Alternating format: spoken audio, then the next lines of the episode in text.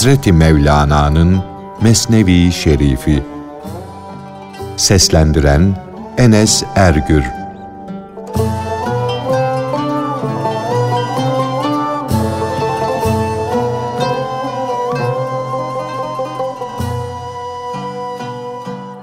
Abdülgavs adında bir adamı perilerin kaçırıp götürmelerinin hikayesi.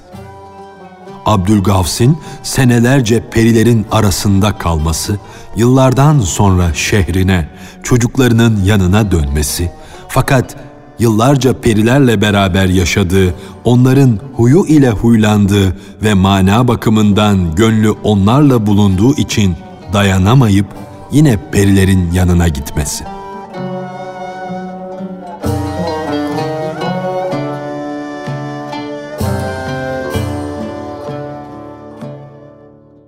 Abdülgavs peri cinsindendi. Peri gibi dokuz sene gizlice kanat çırptı, uçtu. Karısı başka bir kocaya vardı. Ondan çocukları oldu. Kendi çocukları ise babalarını ölmüş biliyorlar, geceleri onun ölümünden bahsediyorlardı. Acaba babamızı bir kurt mu kaptı, paraladı? Eşkıya mı yolunu kesti, öldürdü? Yahut bir kuyuya mı düştü veya bir pusuya mı düşürüldü diyorlardı. Çocuklarının hepsi de kendilerini bu düşüncelere kaptırmışlar, babalarından ümit kesmişlerdi de babamız sağdır demezlerdi.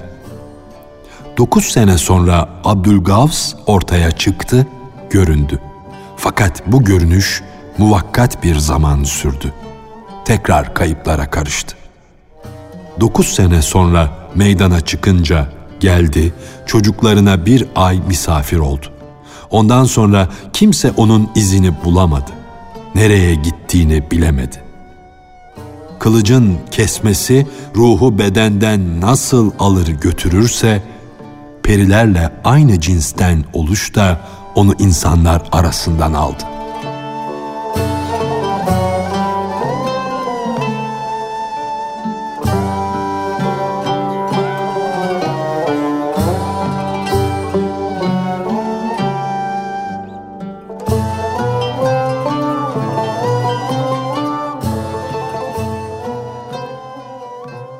Bütün sevgiler, bize yapılan bütün iyilikler aslında Hakk'ın bize olan sevgisinin, lütfunun eseridir. Başımıza gelen belalar, kederler de bizim yaptıklarımızın karşımıza çıkardığı ilahi kahırlardır.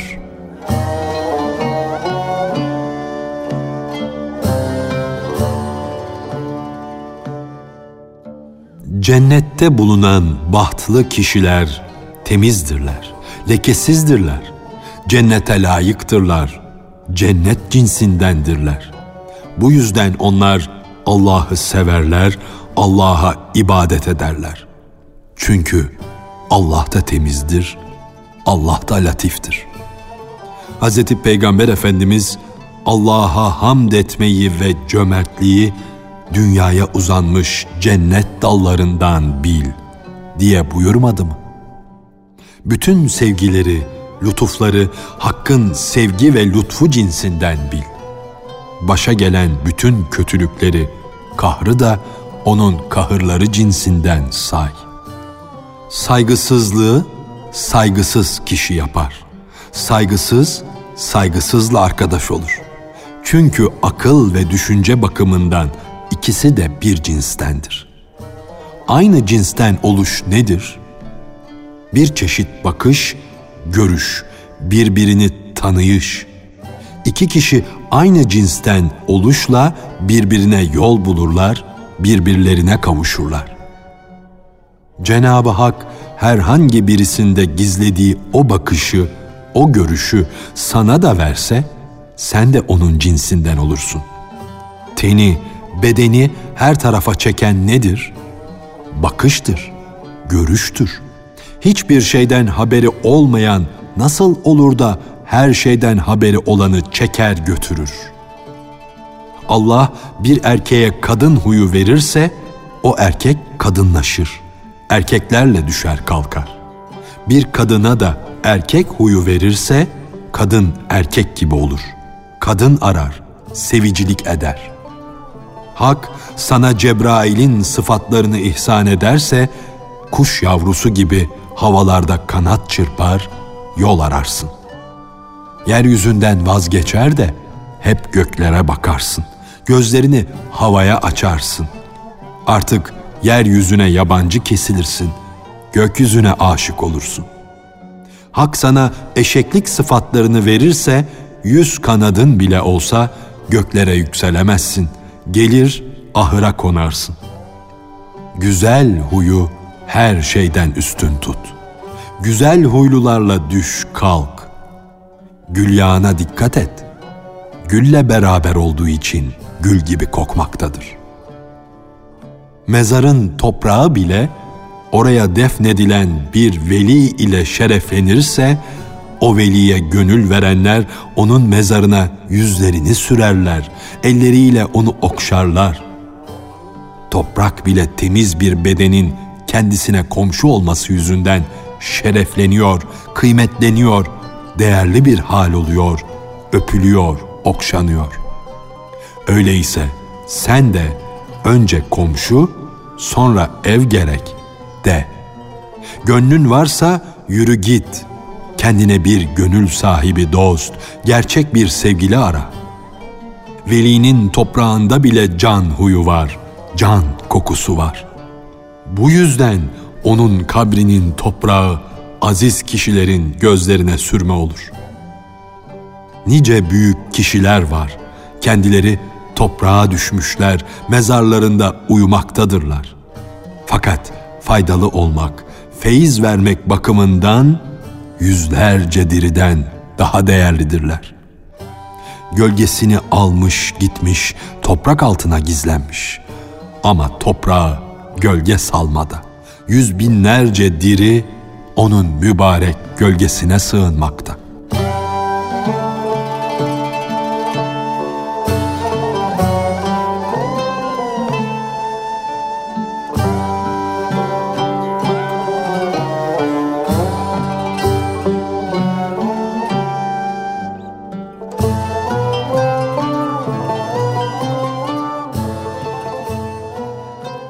Bir adama Tebriz polis müfettişinden aylık bağlanmıştı.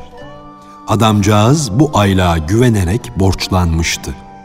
Kendisine aylık veren polis müfettişinin ölümünden haberi yoktu. Hasılı onun borcunu hiç kimse vermedi. Yine ölmüş olan polis müfettişi verdi. Nitekim Senayi Hazretleri şöyle demiştir. Ölüp de rahata kavuşan ölmüş değildir. Ölüp giden daha yaşarken ölmüş kişidir.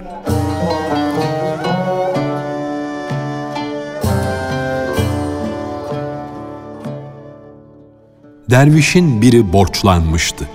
Civar illerden kalkıp Tebriz'e gelmişti. Dervişin 9 bin altın borcu vardı. Tebriz'de Bedrettin Ömer adında bir polis müfettişi vardı. O öyle bir müfettiş idi ki sanki gönlü denizdi. Sanki onun bedeninin her kılında bir hatem vardı. Zenginliği, cömertliği dillere destan olan hatem sağ olsaydı, dilenci olarak onun kapısına gelirdi. Kapısına gelirdi de başını yerlere kor, onun ayağını bastığı yerin toprağı olurdu. O garip derviş de bu cömert müfettişten iyilik umarak kalkmış, Tebriz'e kadar gelmişti. Biliyordu ki bu iyi kalpli kişi fakirleri, garipleri dost ediniyor, kendisine akraba sayıyordu. O garip onun ne kadar eli açık olduğunu bildiği için onun kapısına varmış, onun sonsuz iyiliğine güvenerek hayli borçlara girmişti. O kerem sahibine güvenerek daha onun lütfunu görmeden ondan hiçbir şey almadan onun ihsanına güvenmiş ve çok çok borçlara girmişti. Hakkın sıkıntılara, dertlere düşürdüğü ve böylece onu imtihan ettiği garip kişi borç korkusu ile dolu olarak mutluluk diyarına Tebriz'e geldi. Tebriz'e gül bahçeleri yurduna vardı. Ümidi gül bahçelerinde rahatça uykuya dalmış gibiydi. O mana sultanının yurdu eşsiz yüce Tebriz'den garip yolcunun ümidine aydınlık üstüne aydınlık düşmedeydi. Hak erlerinin, velilerin oturup sohbet ettikleri bahçeleri görünce o garip yolcunun ruhu neşelere gark oldu.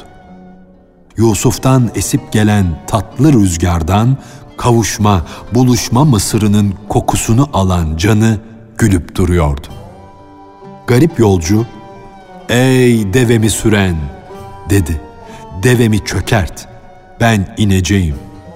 Bana hakkın ihsanı erişti, bana yardım geldi, lütuf geldi, yoksulluğum uçtu gitti.'' Çök ey devem, çök. İşler yoluna girdi, güzelleşti.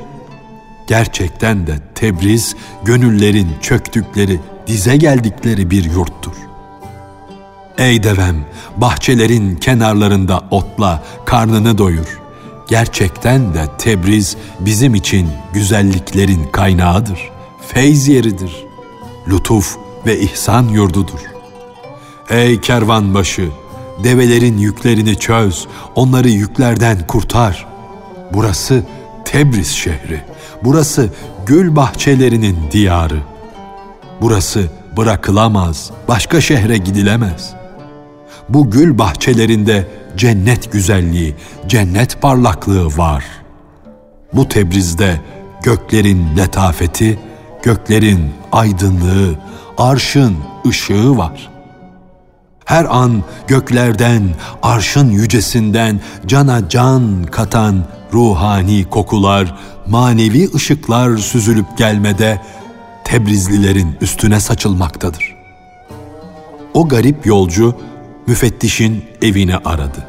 Halk, o iyi insan, o dost bu alemden göçtü gitti dediler. O evvelki gün bu fani dünyadan sonsuzluk alemine göç etti. Onun göçüşüne herkes ağladı, herkes üzüldü. Kadınların da erkeklerin de yüzleri sarardı. O arş tavusu arş tarafına uçtu. Hatiflerden arş kokusunu alınca arşa gitti. Gölgesi halkın sığındığı yerdi. Fakat güneş o gölgeyi acele dürüverdi. Evvelki gün o sessiz gemi bu kıyıdan kalktı. Zaten o aziz varlık, o büyük zat bu gam yurduna çoktan doymuştu. Garip yolcu bu haberi duyunca bir nara attı ve kendinden geçti, yerlere serildi. Sanki öldü. Sanki o da gidenin ardından can verdi gitti. Hemen yüzüne su serptiler, gül suları serptiler. Yol arkadaşları onun haline üzüldüler, ağladılar. Geceye kadar kendine gelemedi. Geceliğin yarı ölmüş bir halde canı gayb aleminden dönüp geri geldi. Aklı başına gelince Allah'ım dedi. Suçluyum. Ümidimi halka bağladım. Dileğimi halktan umdum. O zengin adam çok cömertti. Fakat cömertlikte senin eşin değildi. O güllaç bağışladı. Sen akılla dolu bir baş ihsan ettin. O elbise bağışladı. Sen ilahi bir bina olan bir beden, boy, pos lütfettin. O bana altın verdi. Sen altın sayan el verdin. O bana katır verdi. Sen bana ona binecek, onu kullanacak akıl ihsan ettin. O zengin adam bana mum verdi, sen neşeli, aydın göz lütfettin. O bana yiyecek verdi, sen ağız verdin, ağız tadı verdin. O bana vazife verdi, maaş verdi, sen ömür verdin, yaşayış verdin. O bana altın vermeyi vaat etti, sen ise cennette tayyibat vaat ettin. O bana ev verdi, Sen bana yıldızlarla dolu gök verdin. Çeşitli nimetler yetiştiren yeryüzü verdin. Senin lütfettiğin şu dünya evinde o zengin de yaşadı, onun gibi çeşitli milletlerden yüz binlercesi de yaşamakta, semirmekte. Aslında onun verdiği altın da senindir. Altını o yaratmadı ki. Ekmek de senindir. Ekmeği ona veren de sensin. O cömertliği, o merhameti de ona sen lütfettin, sen verdin. Cömertlik ettikçe onun neşesini, manevi zevkini de sen arttırdın. O zengin adamı isteklerimin kaynağı, gayesi sandım. Onu adeta kendime kıble edindim de bütün istekleri vereni, asıl kıbleyi ihmal ettim. Bu sözün sonu yoktur. O garip efendinin ölümüne çok ağladı. Onun derdiyle çok dertlendi.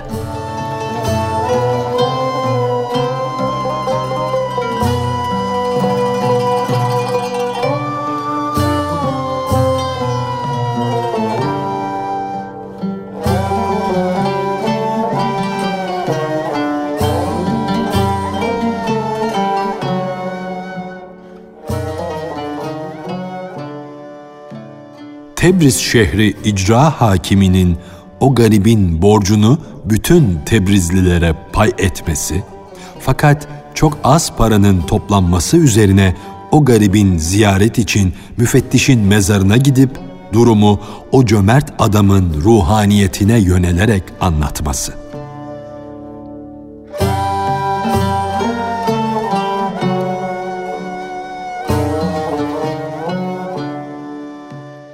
Garibin borçlu olduğu duyuldu. Bu haber etrafa yayıldı. İcra hakimi onun derdiyle dertlendi. Merhametli bir kişi olan icra hakimi garibin borcunu para toplayıp ödemek üzere şehirde dolaşmaya, her yerde onun derdini anlatmaya başladı. Bütün gayretine rağmen şehir halkından para dilenen adamın eline ancak yüz dinar geldi. İcra hakimi geldi, durumu anlattı. Garip onun iki eline yapışıp kalktı ve yine onun yardımı ile şaşılacak derecede ihsan sahibi olan müfettişin mezarına gitti. Garip kişi de o veli nimetinin mezarına varınca ağlayıp sızlamaya, inleyip yanmaya koyuldu. Dedi ki, Ey her yoksulun dayandığı, güvendiği büyük insan, ey yolda kalmışların imdadına yetişen yüce kişi.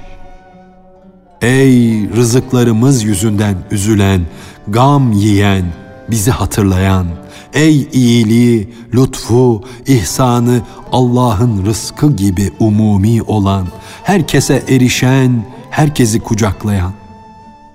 Ey yoksullara dost ve akraba olan, geçim derdinde, harcamada, borç ödemede onlara ana baba gibi yardım eden.''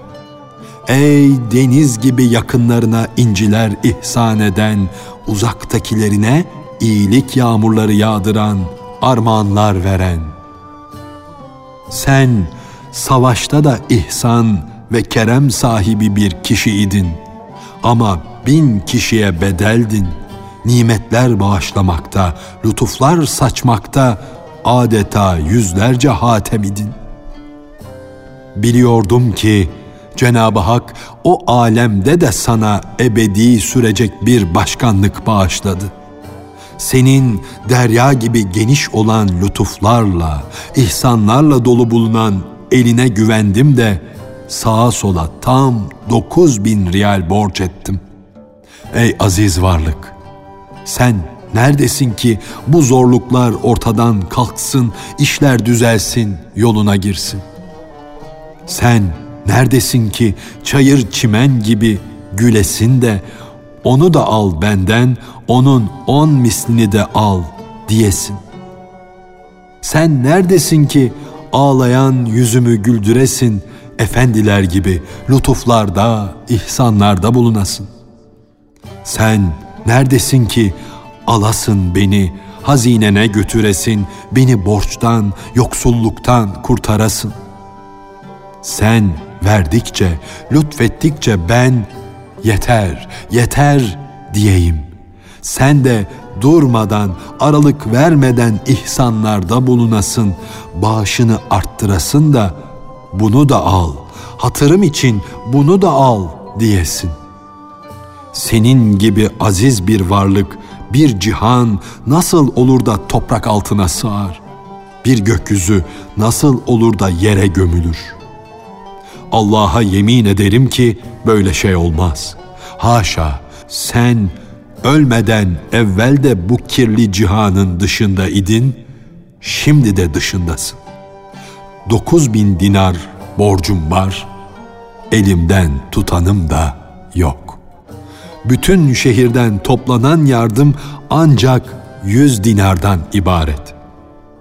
Hak seni çekti aldı, ruh alemine götürdü. Ben bu alemde dert ve belaya düşmüş, perişan bir halde kaldım. Ey mezarı bile hoş ve güzel olan aziz varlık! Ben ümitsiz olarak gidiyorum. Ey muhterem kişi! Sen Allah'a kavuştun. Bari ben de Allah'a kavuşayım.